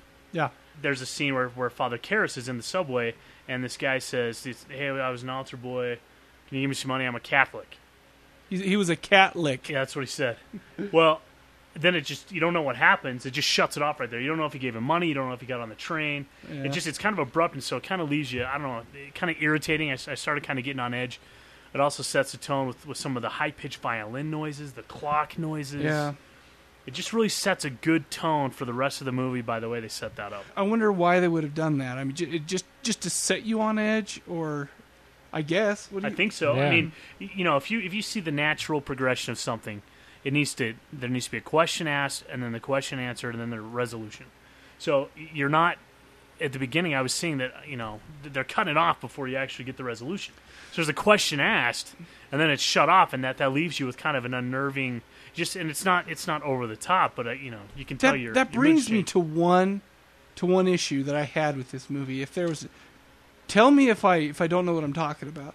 But the whole beginning part where Father Merrin is in Iraq, he goes and he finds this this uh, miniature head of Pazuzu, and then he actually goes and f- compares it to a statue that they've unearthed of Pazuzu, who uh, you know who is the demon. And then after that, I mean, we see him kind of going around talking to some people in Iraq, but I didn't really see how that fit in with the rest of the movie, except for one once during the exorcism scene, silhouette of that statue appears. I think I missed something because I don't understand why they why they put that in there at all. I don't know either. That was one question I had. I, I was waiting for like Father Merrin to to have sent the package on accident, and Regan had the little mm-hmm. head, or I don't know why Pazuzu ended up possessing that girl. Well, and yeah, we know it's Pazuzu because we I, I don't know I know because I've read it and I've you know read. Well, it's obvious like they that. wouldn't have set it up that there's a demon that Right. he releases. But it then- could have been anybody. Well, that Yeah. But I mean that. I the mean, yeah. silhouette was really the only connection Well, and there was really no backstory on Pazuzu at all between the things. because Regan actually says that she's the actual devil, and is Pazuzu the actual devil? Somebody needs to help us out because Yeah. that was confusing to me. I know it gets more into it in uh, Exorcist Two, but too bad we're not talking about that today. And Well- it, al- it also actually talks about it uh, in the prequels to it. But I mean, let's say it's 1973, and I go to the movies. or me, I haven't seen those. Oh yeah, and it's So- and you're wondering, you know, what that is. That was the only thing that, that bothered me about this movie. And like I said, it could just be the versioning. It could be, you know, something like that, something trivial. But anyway, you know, and then we go to Georgetown, which is where this all takes place. And I've never really been in that area. Is Georgetown its own city? I know it has its yeah, own basketball team that dominates some years. yeah. I used to live in in Virginia, and so Georgetown is just barely north of D.C. Like Mhm. you wouldn't even know you were outside of D.C. really. Really. But yeah, just barely north of D.C. They they have a college and a bunch of other stuff. So, uh, but it's just like it's just a city. I have actually been to the Exorcist stairs and walked up and down them. Did you fall? no, I wasn't thrown. Did you want to fall? Had you seen The Exorcist before you'd been to the stairs? No, I hadn't. I mean, Paul gets a kick in the balls because he's seen it and I haven't, and I like The Exorcist, and he's only seen it once. I, I wish I had because I would have paid more attention to the house right at the top of the stairs than Yeah. the stairs themselves because they were actually kind of boring. I actually, I mean, I actually like heard that they had to like stairs. build the house out, you know, to so that the window is right above the stairs. Oh, really? Yeah, so I, I don't think so it that fits may not that. be real. Yeah. then, yeah. Anyhow, let's go a little bit uh, more into the story. What happens is all these weird things start happening to Regan. She start her her personality starts changing. At first, she's totally normal, Yeah, totally nice completely. girl. But then she finds a Ouija board. Yeah, she shows her mom the Ouija board, and then Captain Captain, Captain Howdy. Howdy. th- she makes this connection with Captain Howdy, and apparently Captain Howdy is Pazuzu. She communicates with him through the Ouija board. Oh, we don't see it or anything like that, but apparently that's what's been going on. She says something mean about her mom to her in her mind. Well, she goes, No, "Do you it think just my mom's doesn't pretty?" answer. And it doesn't answer. It doesn't and- answer, and so she says that's mean. uh, basically Regan starts going through a battery of tests, medical, psychological, you know, all sorts of tests, and they cannot find anything wrong with her that Well- on any of the tests. starts eh, the doctors and stuff start saying she's uh, possessed or she's what schizophrenic. Well, and yeah, in bipolar. and that's another thing. The doctors are like, well, you know, maybe it's tremors, maybe she's having seizures, and she thinks the bed's moving. Chris Oh. MacNeil's like, are you kidding me? I have seen it. This is the bed shaking, and, and it's not my daughter. Right. So finally, at a meeting, and there's got to be 15 doctors in this meeting, one of the doctors suggests an exorcism. And uh, not necessarily because they believe that she's possessed, but because they believe that this is a psychosomatic case where Regan only believes that she's possessed and then that maybe if she gets an exorcism, she'll believe that it goes away. But as we find out in the scenes after that, it is not psychosomatic.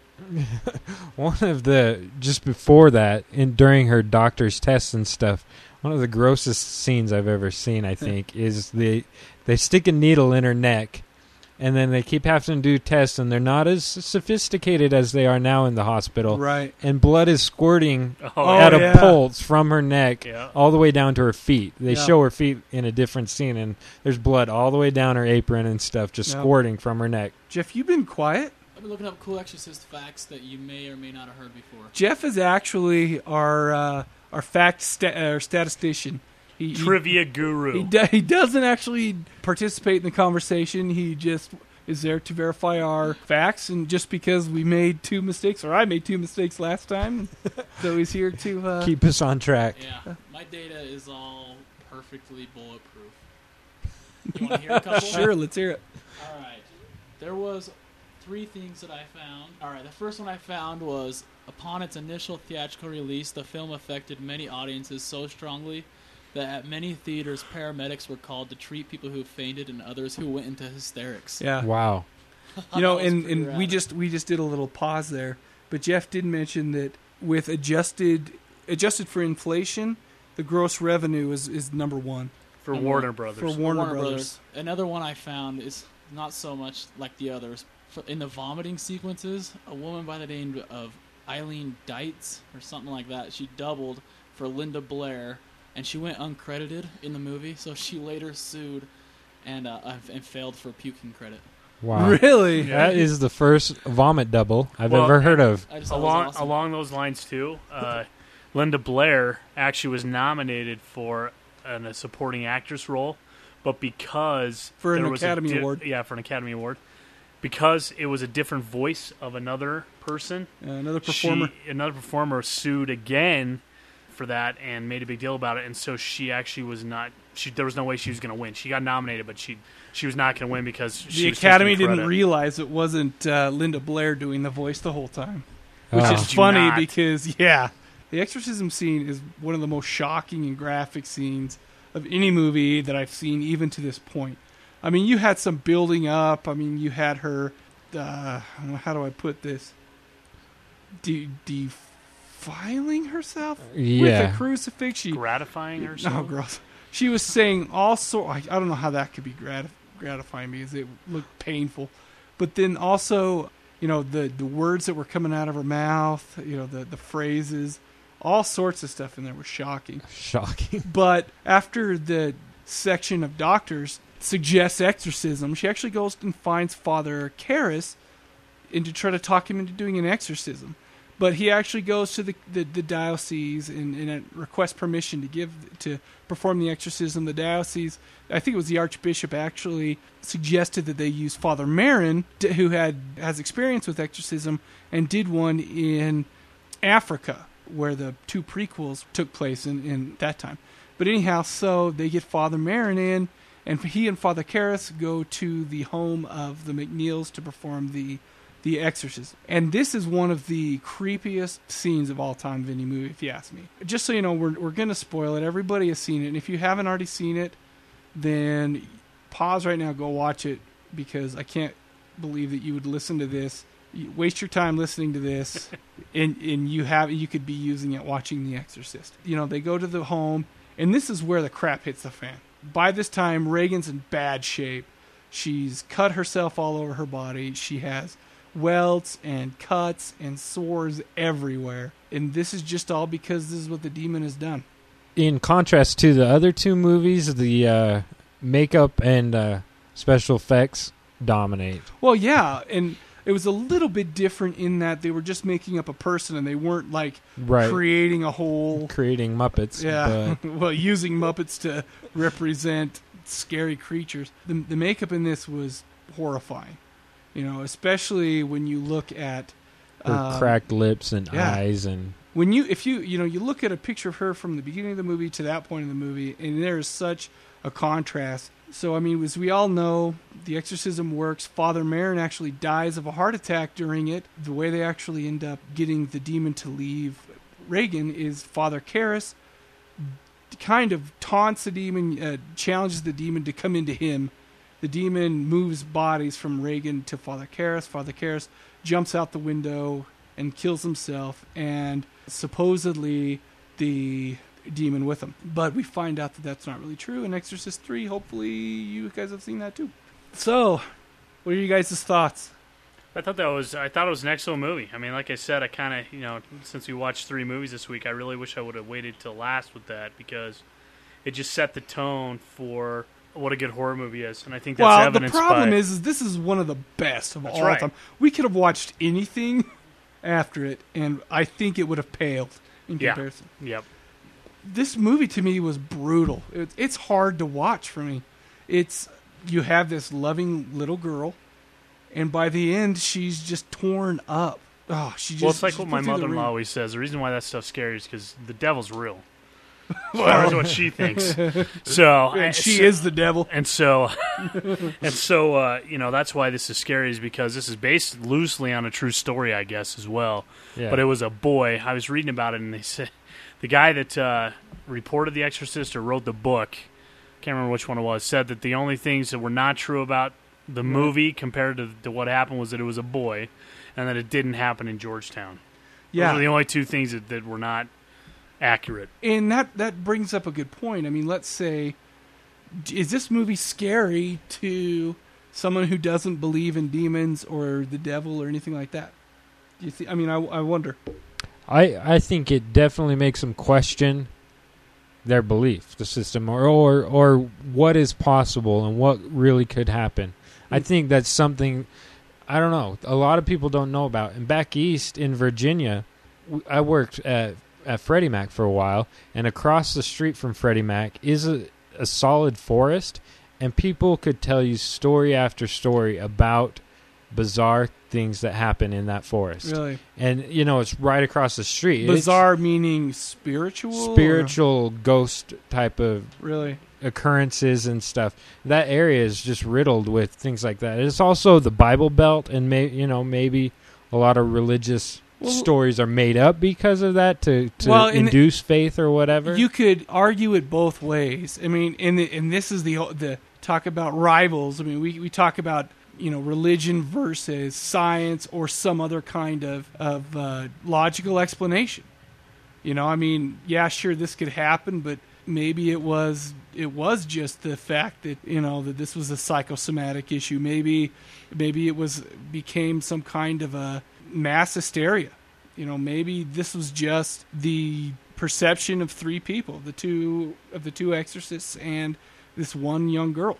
Yeah, I, do, I think it comes from your perspective i i mean i've seen a ghost were Yeah, you there I was there. I thought I thought so. I mean, I and I. It's funny because we start talking about this stuff, and that doesn't come to the top of my mind as something that I remember that I've seen. But I can tell you that I have seen a ghost, and there were nine other witnesses there when we saw it. not yeah, there were not to mention a whole nother carload. Of, Well, that's what I mean. I think Oh. they were included. I mean, we had five of us in the jeep, Uh-huh. and at least four that I saw in that suburban that, that all break saw it down for the listeners. The whole yeah, go. Why don't you? All right. why don't well, you, what sure, happened was, right. we, you know, we, well, we'll start at the beginning. I had this girl that wanted to take me out, and she said, "Hey, let's go to the cemetery." And I'm thinking, yeah, she just wants to go make out. But okay, let's go ahead. So we go to the cemetery, and I'm not going to name which one because I don't want everybody to go there. But uh, that's going to be on another show, we- hopefully. yeah, we uh, we go, and there's all these people there waiting for the same thing. Supposedly, if you flash your lights three times at Yeah. the top of this row, this ghost of this lady comes out and walks up the street. And I'm thinking, yeah, right. So we sit there for a while, and you know, it kind of gets let boring. me let me interject something here too. Is in I, I, if I remember right, we were on a double date. no. Uh, no, Oh, wait, were no, you there the yeah, first I was there the first day and the second. Oh, day. you were okay. It was okay. it was the two we we worked at a Mexican restaurant as dishwashers. That's correct. and, we, did- and we were the Who are dish- you with? I was with one of the I was with Angie. Oh, you were. Yeah, so and I was with Amy. sorry Okay. sorry to uh, talk wife? about our personal lives. No, not my wife. uh, personal lives that you guys don't understand. Maybe I'll edit that out. But anyway, so so we went up there, and Sam and I, if you knew us back then, we were we were on the douchebag side, and you know what? That's okay because we've completely outgrown it. Just ask everybody. You come That's full right. circle. Yeah. So and anyway, so we go up there, and we, I mean, I think our attitude was just like we're gonna go up, we're gonna roll these chicks. Yeah. and, you know, we we were we were just being dumbasses. Not even thinking that there was going to be anything. Right. Which we waited around for a while, and there But was. I remember your date was adamant that there Yeah. was something there. She, she, yeah, she believed wholeheartedly, and, And- I'm like, and we just made it?" fun She's of like, her. No, we just made fun of her. In fact, uh, it was good conversation for me and my date because we just brought us closer, yeah, so, so we could both make So fun close. of uh, your date. Anyway, But that was a Friday night. right. So we're hang- so we go home. You know, after a couple hours of sitting there, nothing happens. Yep. You know, just stupid. So the next day we're hanging. Well, with the maybe boys. nothing happened for you. Oh, okay. Something happened for you. Nice, dude. anyway, so the next day we're hanging out with the boys. There's about uh, there's five. I think there was five of us at that time. Um, deciding what we wanted to do, and so we're just bored. And I'm like, well, this girl took us up to see a ghost last night. We didn't see it. We could always go check that out. And we'd heard another legend about going around a statue three times and the head follows you around after that, which wasn't true. I don't know. Maybe it is. I, we didn't see It's it an optical illusion. But- I've seen it. anyways, so so we decide, okay, we're gonna go. So we get in this open jeep because we don't believe it's gonna happen, but Nope. we're just like, all right, let's go do something. So we go to the cemetery and we, we roll up and, and we're sitting there and we're talking for a while and we don't. Unlike the night before where there were people running around, kind of at different spots, it was kind of it was weird. It was like a big picnic. There were probably thirty people there, sitting at different places waiting for it. But but there wasn't that uh, that night, and so we're sitting there. It's a Saturday night, so we're sitting there talking and uh, and all of a sudden a, a suburban, a white suburban, comes pulling up behind us. So now you've got us in the jeep, five of us in front of the jeep, and you've got a suburban behind us, and we're talking for probably eh, forty five minutes or so. And for whatever reason, all of a sudden the conversation goes quiet. We're just sitting there, and no one's saying a word. We'd flash the lights and all that kind of stuff. You know, we're talking. Well, and actually, we walked down to the. There, there's a whole mythology behind it, and you were supposed to read the headstone. Oh, that's right. We walked down, we read the headstone, walked back, and I hope I hope it wasn't 45 minutes because if we were if it was that long, we just sat there with our thumbs up our asses for 45 minutes. I'll be pissed. I, I know it was a while because then the conversation went because we were there without the, the suburban and then they pulled up. right. But anyway, so we're sitting there, and then it goes quiet, and all of a sudden, I, I remember I'm looking down there, and there's this green mist Yeah. walking up, and Like I, a I was ball. just thinking, I was thinking my contacts were cloudy or something, but it kept coming closer, and all of a sudden, the guy next to me, I was on the I was on the, the left side of the jeep in the back, I and wasn't I was si- I was seat. sitting next to you in the back. Okay, so you're we in the had a blanket on us. Sam and I was were cuddling. Sharing a blanket. blanket. all of a sudden, cold. all of a sudden, I heard someone breathe in. They go, and at then I was like, "Am I the only one seeing that?" I, I I remember that too because I, because I, I remember just looking down at it thinking, oh, that's bullshit. Yeah, that's, yeah, that's not that's not what we think it is. And it got closer, And then- we're just sitting there watching it. And this, I'm I'm telling you, it, you know, it seemed like forever, but it was probably what five, ten seconds or Yeah, it something. The wasn't long. walking closer, and I'm just sitting there. And it's coming up to my side of the jeep, and and Grant, and you know, and, and just to tell you, all I saw was the green mist. I s- did I not only saw see, green mist, too. I did not see a form, but it was definitely a neon green but the- cloud. The thing is about it, it, it was it wasn't just like a miss. It seemed to me to be like, uh, I mean, it didn't like disappear and come back. I mean, Right. it it stuck. It was almost like rolling Yes. towards us. Yes, but it was it was its own presence. Right. It wasn't like a big steam that had come out and, and you're just seeing the tail end of it. It was its own presence walking up towards us. And so it gets up probably about ten feet away from the Jeep, I would say. Well, maybe not that close. Yeah. Maybe maybe fifteen feet away from the Jeep. And all of a sudden behind the suburban cop lights went on. Yeah. I turn around to look at the cops and turn back around and the thing's gone. So, so we didn't see it. So we're thinking, uh, you know, nobody talked about it because, you know, now we're in trouble with cops. He comes up and asks for licenses, and what are you doing here? Right. We knew we weren't supposed to be there, so we're now we're worried about being in trouble. So we give him our licenses. He takes on our name and you know all that stuff. So in case we've caused trouble, he can get back with us. So he kicks us out. So we head out to the stoplight, probably a couple of blocks away, and the, the light turns red. And I remember it was just kind of quiet. We're like, Yeah, you know, we weren't really we- talking much. yeah, we're like, did you know, kind of like, did, did we really see what we think we saw? Because I, I mean, I knew I had seen something, and so and then everybody else was like, yeah, I think I really saw it. Well, up comes this suburban that was behind us, and there are people just screaming out of the door, saying, "Did you see that? Oh my gosh, did you see it?" so there was, you know, it wasn't like just one person seeing something. There was probably nine or ten people, five in the jeep, and then however many were in the suburban, all saw this. thing. And and the funny thing is, just like you were saying, it was coming up, and I was tr- I was talking to myself, what I'm not going to say anything. This is stupid. I, Yeah. I'm going crazy. And all of a sudden, one of the guys just made a sire, like a what?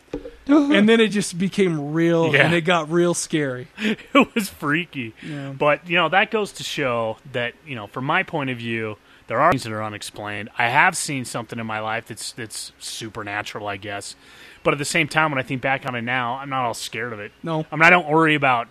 I have s- you know, I have another story I could tell about uh, one of my good friends, and this does actually freak me. So this may be something good, actually, real quick. you know what, listeners, is that going to be okay?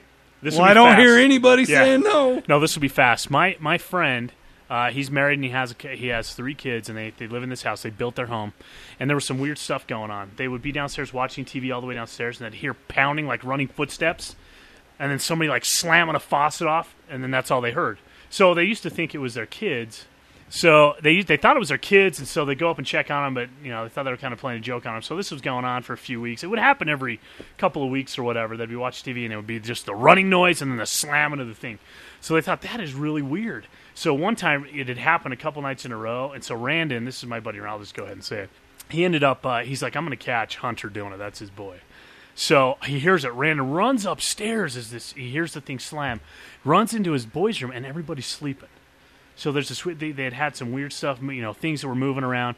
So anyway, so stuff's starting to happen quicker. So anyways, Randon is. I think it was a week later. Was feeding his his daughter, and they feed her on the counter in this in this high chair. And so he went to he had his plate on the table and then he was going over to feed his daughter. He reached in the cupboard to get some get a drink and he saw moving out of the corner of his eye.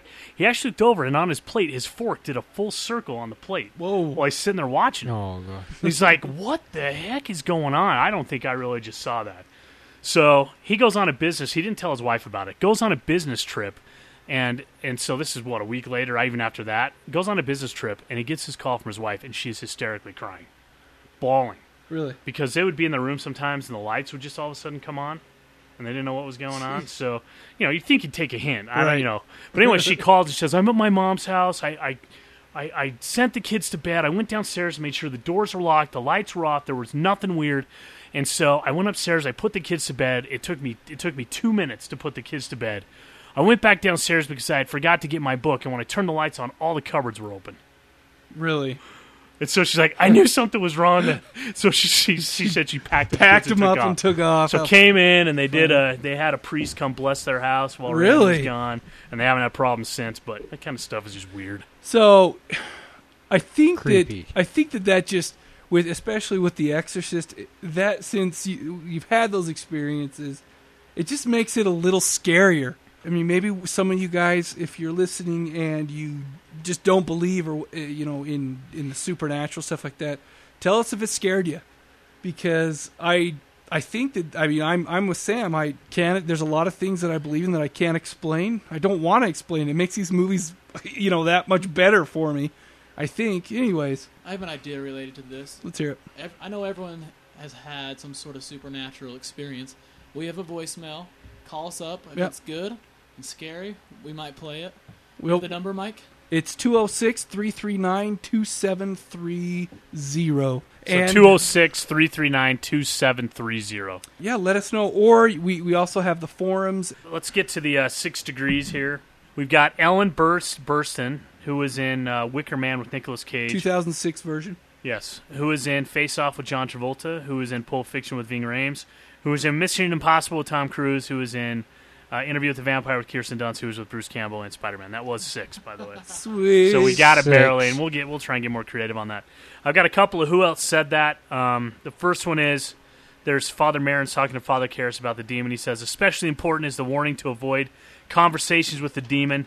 We may ask what is relevant, but anything beyond that is dangerous. The demon is a liar. And when I googled that whole giant thing, it was actually uh, Barack Obama's uh, campaign team talking about Hillary Clinton Of course. so that was good. The other one that I had is uh, it was a scene when Pazuzu was talking to Father Karras when he first was trying to figure out if this was a possession or not. And it says, "And I'm the devil. Now kindly undo these straps." And when I put that in there, that was every set of boobs ever in the world. I am the devil. nice. So there you go. Thanks, Sam. I got some movies for us. Uh, we've got American Graffiti, Enter the Dragon, one of my favorites. Enter the Dragon dominates. Live and Let Die, classic. little The Wicker Man. I think it was the original. The wi- oh, it had to be the original. By the way, that movie. Uh, I was actually going to mention that uh, Christopher Lee, who was in uh, To the Devil a Daughter, you know, we talked about how he put in such a great showing for that movie. If you want to see a great Christopher Lee movie, it's Wicker Man. That is the trippiest movie that I have ever seen in my life. Is it in the library? It is in the library. Check it out tonight. Cadaver Lab Library. Anyway, there was two others I saw. I don't really know much about them. Sarah, Dracula and Frankenstein. That's all it said. Dracula and Frankenstein. I wonder if those were Hammer. well, I was just looking for horror Could movies the from AD? that. w- w- this came out in 1973.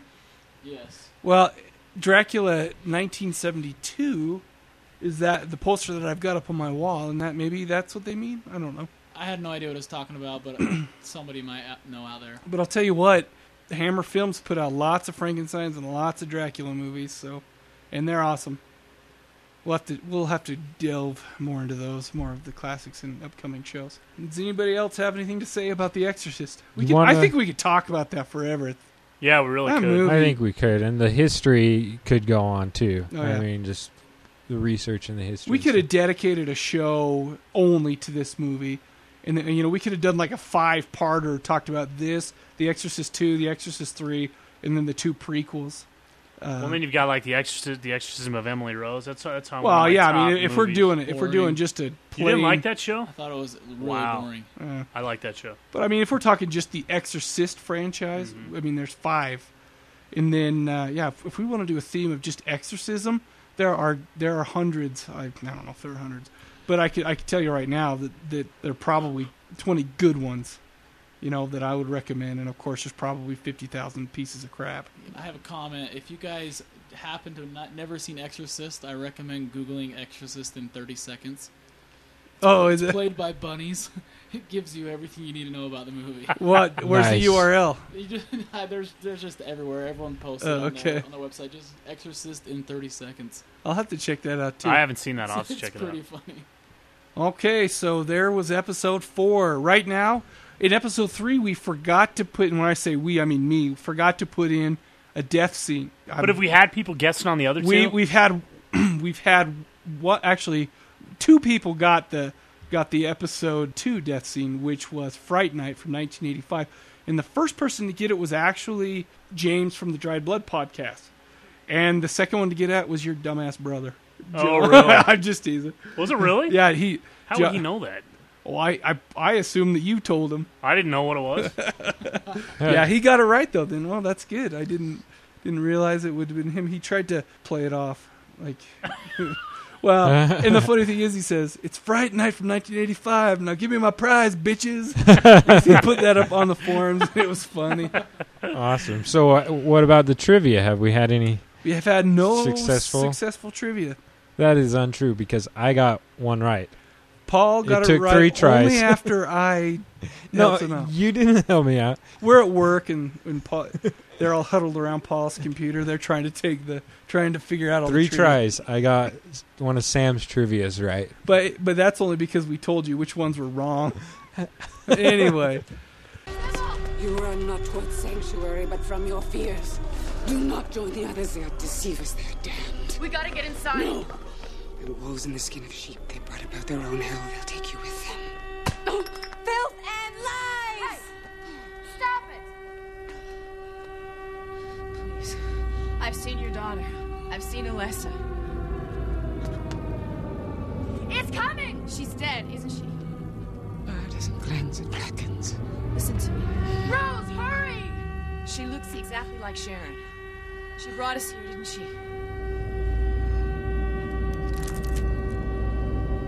Why? What does she want? Evil wakes in vengeance. Be careful what you choose.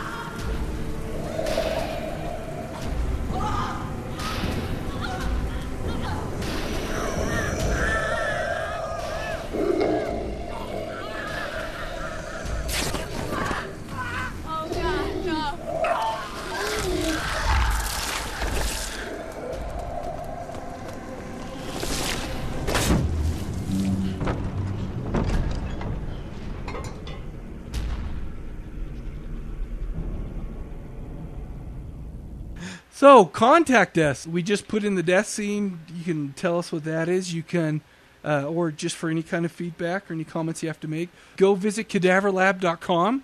Uh, we've got some fun stuff up there. We've got uh, you know some news and some reviews on the front page there. So go to cadaverlab.com. There's a contact button. Uh, you can go in and send an email directly from there, or you can email us at feedback at cadaverlab.com. Uh, we mentioned the voicemail 206 339 2730. That one's easy. Just go ahead and we'll play it on the show. If, uh, no, actually, we'll play and read feedback that we get. I mean, we just, it's, it's good to know that uh, there's actually people listening. I mean, we see our stats and whatnot, but let us know what you think. Uh, we also have forums. If you go to cadaverlab.com and click on the forums link, you can, you can uh, go there. Yeah, but just drop us a line. Let us know what if there's anything you'd like us to do, if there's anything that you think we could do better, or if you just have want to shoot the crap for a while. Let's do it. Sweet. No, what was Preview for next week. Oh, preview for next week. That's right. Next week, if, if you want to watch the movies, and you know, I'm not saying you have to. I'm just saying we're gonna do uh, Dario Argento's Three Mothers trilogy, which is Suspiria, Inferno, and La Terza Madre. So other than that, I think we're good. You might want to on the site just put the spellings up so people can search for those because No, there's sure, no I'll- way I could spell those. Okay, I'll yeah, I'll put it up on. Uh, we'll, I'll do a news thing on the front page, and we'll put in Awesome. uh, episode five preview. Yeah, and don't expect that every week because sometimes we're we can't decide on what the movies we're going to watch until uh, until during the week. But yeah, but we'll, get do better this at it. Um, and also, you can you can contact us with any show ideas you've got. So, uh, we don't really have a long list of them waiting. I don't think there's any reason we don't have one. I mean, I, I don't think we're ever going to run out of stuff to talk about for sure. But if you guys have anything that uh, you're interested in and you have a take on it, let us know. And and uh, we're good at talking for long periods of time, and uh, as you obviously can tell. so, all right. Well, we appreciate you guys listening. Love the emails. We really appreciate you guys subscribing and listening. It makes it fun for us. Any other than that, we'll talk to you later. see ya.